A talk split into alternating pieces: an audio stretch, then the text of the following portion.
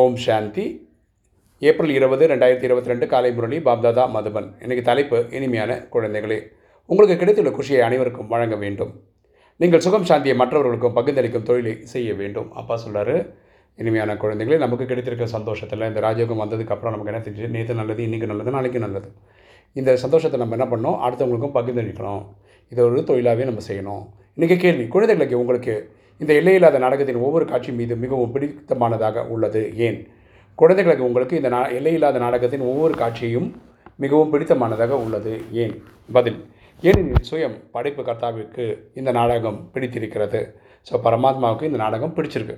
படைப்பிற்கு பிடித்துள்ளது என்றால் குழந்தைகளுக்கு அவசியம் பிடித்திருக்கும். இறைவனுக்கே பிடிச்சிருந்தா குழந்தைங்களுக்கு நமக்கும் பிடிச்சிருக்கணும். நீங்கள் எந்த ஒரு விஷயத்திலும் அதிருப்தி அடைய முடியாது. நம்ம எந்த விஷயத்திலையும் அதிருப்தி அடையக்கூடாது.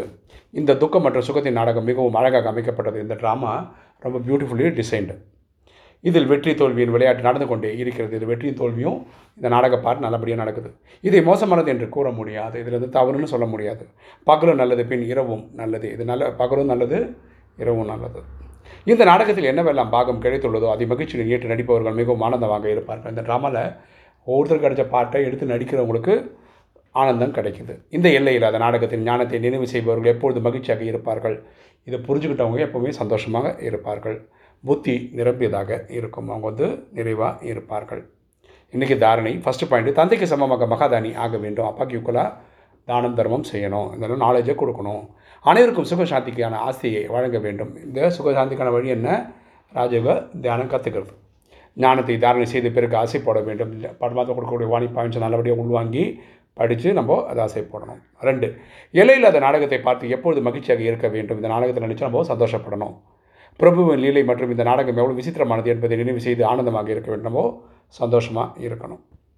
இன்றைக்கு வரதானம். புருஷார்த்தத்துடன் கூடவே யோகத்தின் பிரயோகத்தின் விதி மூலம் உள்ளுணர்வுகளை மாற்றக்கூடிய சதா வெற்றியாளர் ஆகுக.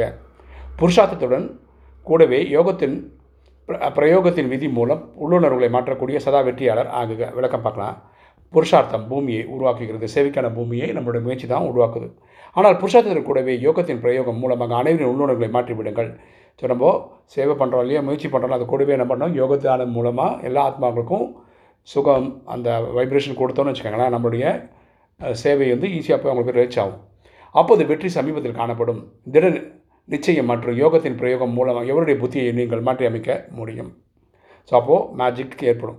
சேவைகளில் எப்போதெல்லாம் ஏதேனும் குழப்பம் ஏற்படுகிறதோ அப்போது அதில் வெற்றி யோகத்தின் பிரயோகத்தின் மூலம் கிடைத்துள்ளது.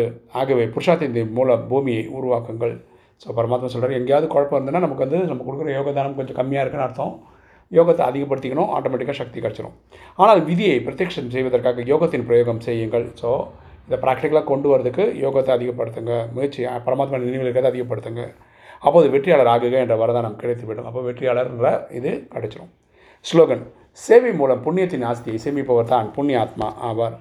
சேவை மூலம் புண்ணியத்தின் ஆஸ்தியை சேமிப்பவர் தான் புண்ணிய ஆத்மா ஆவார். புண்ணிய ஆத்மா யாருன்னா சேவை செய்பவர்கள். அதன் மூலமாக புண்ணியத்தை சேர்ப்பவர்கள். ஓம் சாந்தி.